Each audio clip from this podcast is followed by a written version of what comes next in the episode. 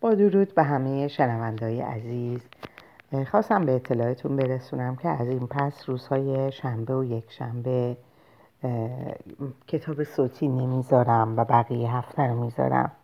همون جایی که یک سری مسئولیت‌های جدید به عهده گرفتم و فرصتم خیلی کوتاهه، به خاطر همین این دو روز رو اختصاص دادم به این مسئولیت‌های جدید.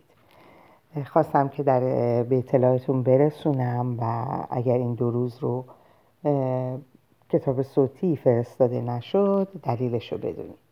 امیدوارم که همیشه خوب باشید و خوش باشید و موفق، اوقات خوبی داشته باشیم و خدا نگهدارتون باشه.